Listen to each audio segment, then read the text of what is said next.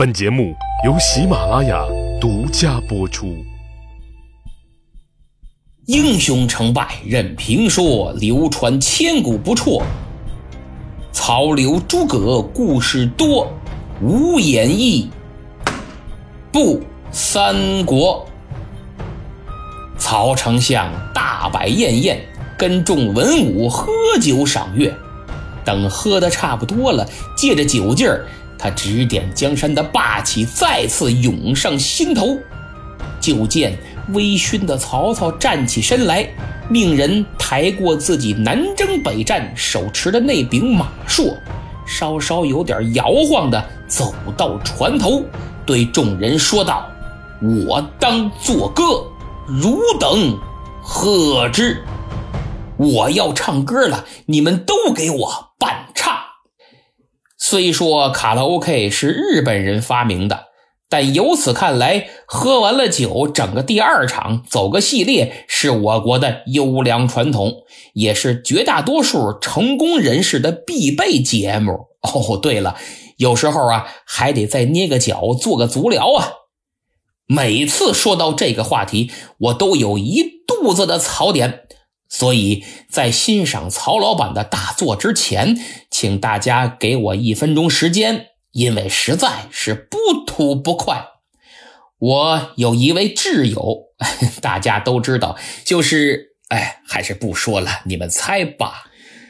这厮唯一的爱好就是酒后拉上三五酒友，找一家生意惨淡的 KTV，把大伙强行按在。巴洛克风格装修的 KTV 包房里，听他唱可可西里的《牧羊人》。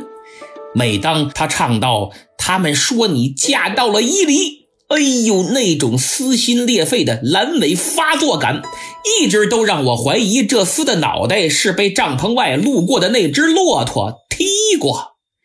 这个亘古不变的主题，使我产生了严重的焦虑症。都说唱 KTV 可以宣泄情绪和压力，但您有没有考虑过一旁听歌人的内心独白呢？哎呦，您是宣泄了，我可是越来越抑郁了。本次吐槽仅献给有相同遭遇的朋友们呢。好了，下面就有请我们曹老板闪亮登场，音乐一起。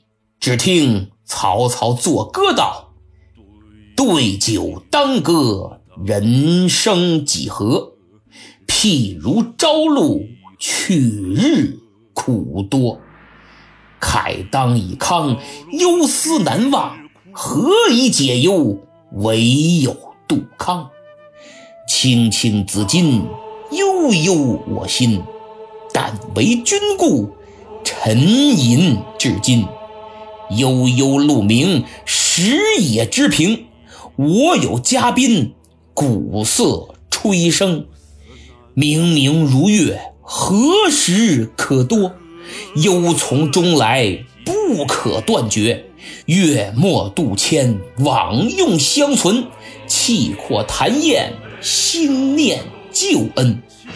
月明星稀，乌鹊南飞。绕树三匝，何枝？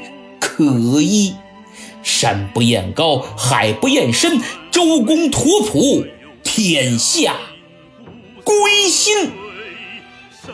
这便是流传千古、大名鼎鼎的《短歌行》。《短歌行》是汉乐府的旧题，本来是个乐曲的名称，一般都在宴会上演唱。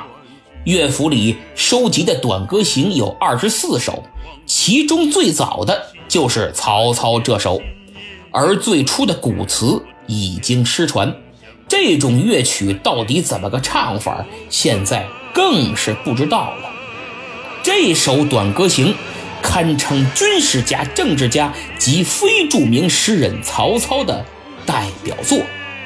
由于后世已经有无数解读。这里我就不再赘述了，否则识人牙慧，没有半点意思。至于什么中心思想、什么归纳总结、巴拉巴拉巴拉之类的，我也不愿意重复，估计您更不愿意听。上中学时，语文老师几乎每篇课文都问你中心思想是什么，大家一定听腻了。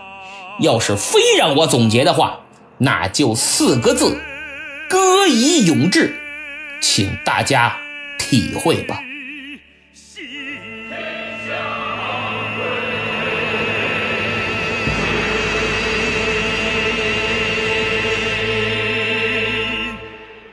短歌行唱罢，现场掌声雷动，气氛热烈。看来曹丞相对演唱还是很在行的，起码比我那位挚友强多了。就在宴会进行到最高潮之际，忽然席间站起一人，冲着曹操一拱手：“哎呀，丞相，大敌当前，将士用命之时。”您何故出此不吉之言呢？您这词儿做的有问题，不吉利。嗯，他这句话刚一出口，四座皆惊，大伙都很纳闷赶紧往这边瞧，看看这谁呀？吃了雄心豹子胆，跑这儿砸场子来了。曹操本来正在兴头上，闻听此言，先是一愣，然后又。惊又怒，他一手扶着槊，一手捻着胡须，瞧了瞧这说话之人，原来是扬州刺史刘馥刘元颖。刘馥是沛国象县人，今安徽省遂溪县。他起自合肥，政务能力出众，创立周制。什么叫创立周制啊？他担任扬州刺史的时候，扬州正闹得厉害呢。孙策派兵攻打，前任扬州刺史就是被孙策部下所杀，而且贼寇横行，流民四起，满目疮痍。当时曹操有权力打官渡，觉得刘馥能堪此大任，稳定东南局势，便让他临危受命。刘馥。单枪匹马来到合肥这座空城，在这儿建立了扬州的新治所。原来治所在溧阳已经被孙策占了。他聚逃散之民，立学校，广屯田，兴治教，就是把流民给安顿好了，兴办教育，让大家知礼守法，发展生产，使百姓安居乐业。九世曹操。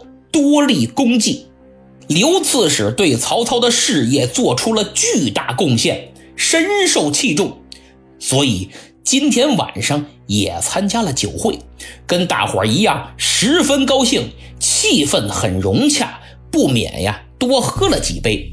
平时又与自己的东家曹老板私交不错，借着酒劲儿就想和丞相大人深入探讨一下有关文学作品的问题。可他万万没想到，曹操此时已经是怒从心头起，恶向胆边生。他强压怒火，冷冷地问了句：“袁颖啊，刚刚……”我有何不吉之言？我哪儿说的不对呀？刘馥这个时候还丝毫没有察觉呢，也没看出个眉眼高低来。啊，丞相，您刚才那句“月明星稀，乌鹊南飞，绕树三匝，何枝可依”这句不太好。我觉得咱们这马上就要与江东开战了，这个时候说“无枝可依”。不就是无家可归的意思吗？还有那一句“哼”，没等刘馥把话说完呢，曹操就一声怒喝：“满口胡言！我的短歌行你听懂了吗？简直是个无知的酸腐儒生！那么多词儿，你就记住这两句了啊？周公吐哺，天下归心，这才是重点，表明了。”我建立霸业的志向和胸怀，好你个匹夫，安敢拜我师兄？我哎呀！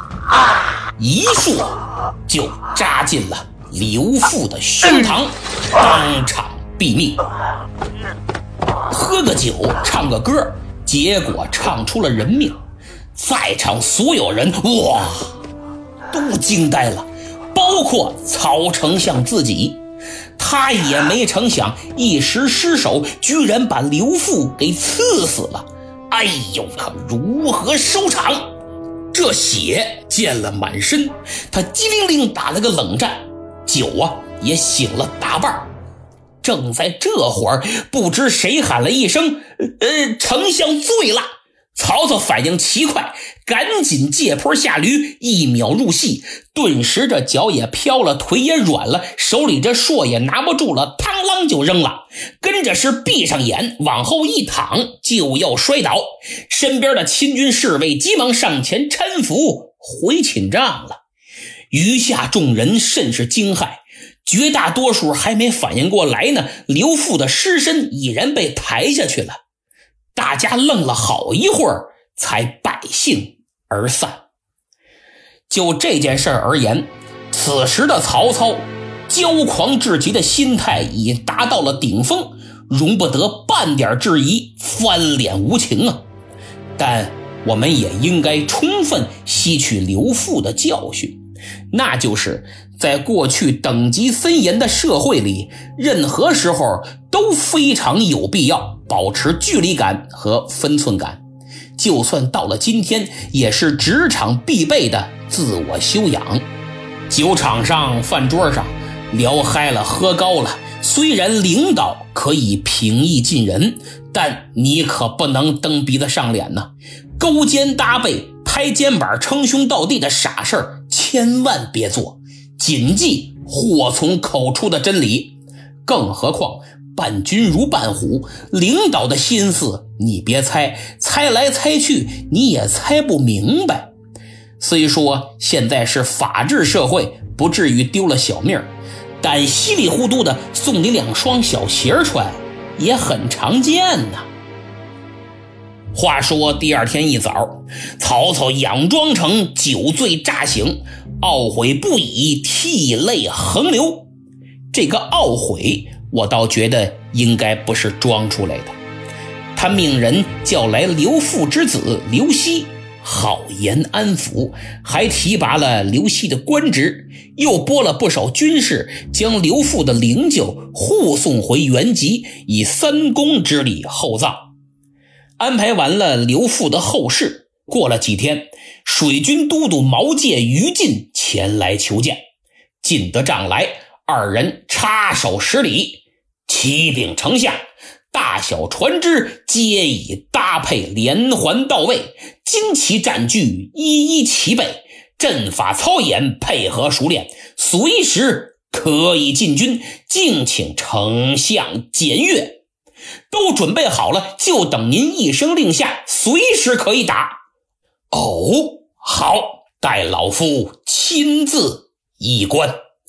毛玠、于禁在头前引着曹操上了帅船，端坐龙头战舟之上。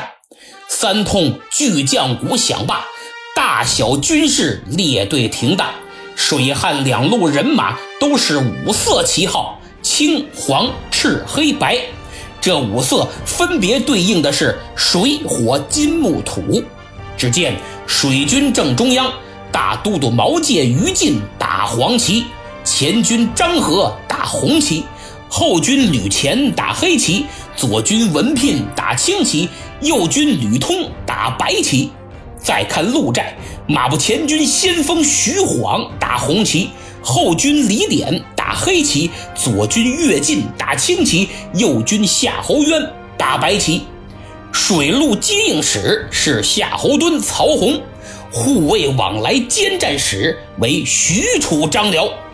其余众将各依其队，军容整肃，盔明甲亮，好不威武雄壮。单看这个阵容，在当时绝对堪称超豪华级别。列队完毕，就听一声炮响，炮，跟着水军阵中鼓响三通，各队战船夺门而出。这些士卒一看丞相在帅船上瞅着呢，嚯，也来精神了，个个斗志昂扬，喊杀声顺着江面传出多少里去，跟鼓声混在一起，是震天动地。此时西北风骤起，军士们高扯帆篷，乘风破浪。由于各船之间有铁索相连，上面还铺着阔板，所以行驶在长江之中稳如平地。就算有浪过来，这船都相互拽着，起伏也很小。不仅士兵跑跳自如，战马也一样驰骋。就见将士们上下翻腾，刀枪齐举，阵法演练变换有序。大船的周边辅以五十多只小船，往来穿梭，警戒巡逻，真是进退有方，攻守有法。曹操看在眼中，喜在心头，哈哈哈哈！大事就矣。谁说我北方军事不习水战？虽然没了蔡瑁、张允，可这毛玠、于禁也不错嘛。拥有如此阵容和实力，曹操望着周瑜的三江口大营，脑海里蹦出两个字：碾压。演练完毕，回到中军帐，曹操召集众谋士和诸位将领举行会议，对此次演习进行点评。有人就说这连环战船之计太好了，充分弥补了我军的短板，日后与江东交战，吃亏的肯定是他们。闻听此言，曹丞相是一副得意的表情。列位，若非天命助我，安得凤雏喵鸡？铁索连舟，果然渡江如履平地。这简直就是我军克敌制胜的不二法宝，谁给的？老天爷给的，否则怎么会有庞统来献这铁索连舟之计？在场众人是连连点头称是，可唯独程昱有些不安。启禀丞相，咱们这战船都用铁索相连，固然平稳，但……敌人若用火攻，如之奈何？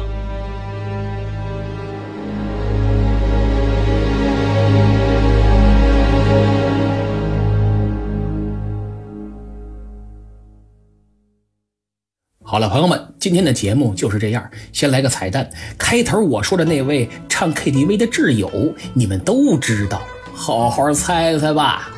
现在看看上期的沙发归属，听友湖人小队幸运的坐上了宝座，恭喜啊！哎，你好像还没评分，别忘了给个五星好评。一看你就是个篮球迷，记得我上中学那会儿还是乔丹的时代呢。一晃二十多年过去了，真快。咱们的节目也是一晃一百二十多期过去了，真快。如果一百二十期节目了，您都没点赞、订阅、评分和转发过一次，那可太说不过去了，对吧？来来来，现在就拿起手机，别错过这次机会了。一念零八零九说，每次心情特别低落、沮丧，觉得日子乏味无趣，对任何事儿都提不起精神的时候，都会来听节目，能让我重新振作，再度积极向上，生气勃勃。谢谢您的评论。我想主要还是因为节目啊，不单单是讲故事，还赋予趣味性，能让你轻松愉快，具有代入感，能让你置身其中。融合知识性，能让你学到和了解很多文化知识，更与实际紧密结合，使你感悟生活，看清职场和人性，有很强的借鉴意义。所以你在听节目的时候，特别是听我在分析某些人物和事件时，大有似曾相识的恍然大悟之感。以上这些因素叠加在一起，肯定会让你越听越爱听，欲罢不能。学生党南宫清灵分享了一首三国题材的歌曲，叫《权御天下》。上上期节目还分享了歌词，非常棒，大家有时间去听听吧。啊，小朋友然然二零零一幺四零六四说：“我是一个小主播，听到严老师讲三国，我也开始讲三国了，那可太好了！我通过节目能影响哪怕一个人愿意去了解三国，去读读《三国演义》这部经典，也算对我们历史文化的一点点贡献。”不过小朋友，你的名字得改改。做主播现在有个好听、有特色的名字，好好想想改一个吧。嗯，上传了打扣截屏的朋友还是李子郭郭和魏武倪一，谢谢啊！别人也来传传吧，也在节目里露露脸儿。我特别愿意点点新朋友，证明咱们后援团很庞大呀。老蔫巴唧的不声不响的干嘛？比如这位听友王家鹤小朋友，他就留言说老粉丝了，只不过是不评论罢了。接着他又评论说，本人小学生四年级，排名前五，喜欢历史，无论二战一战，从苏军死守莫斯科到东京审判这段历史都知道，特喜欢本专辑，而且已经推荐给了同学。他还配了一张分享节目的截图，后来又上传了打 call 的截图。其他潜伏的老朋友们也赶紧跟这位小朋友学学吧。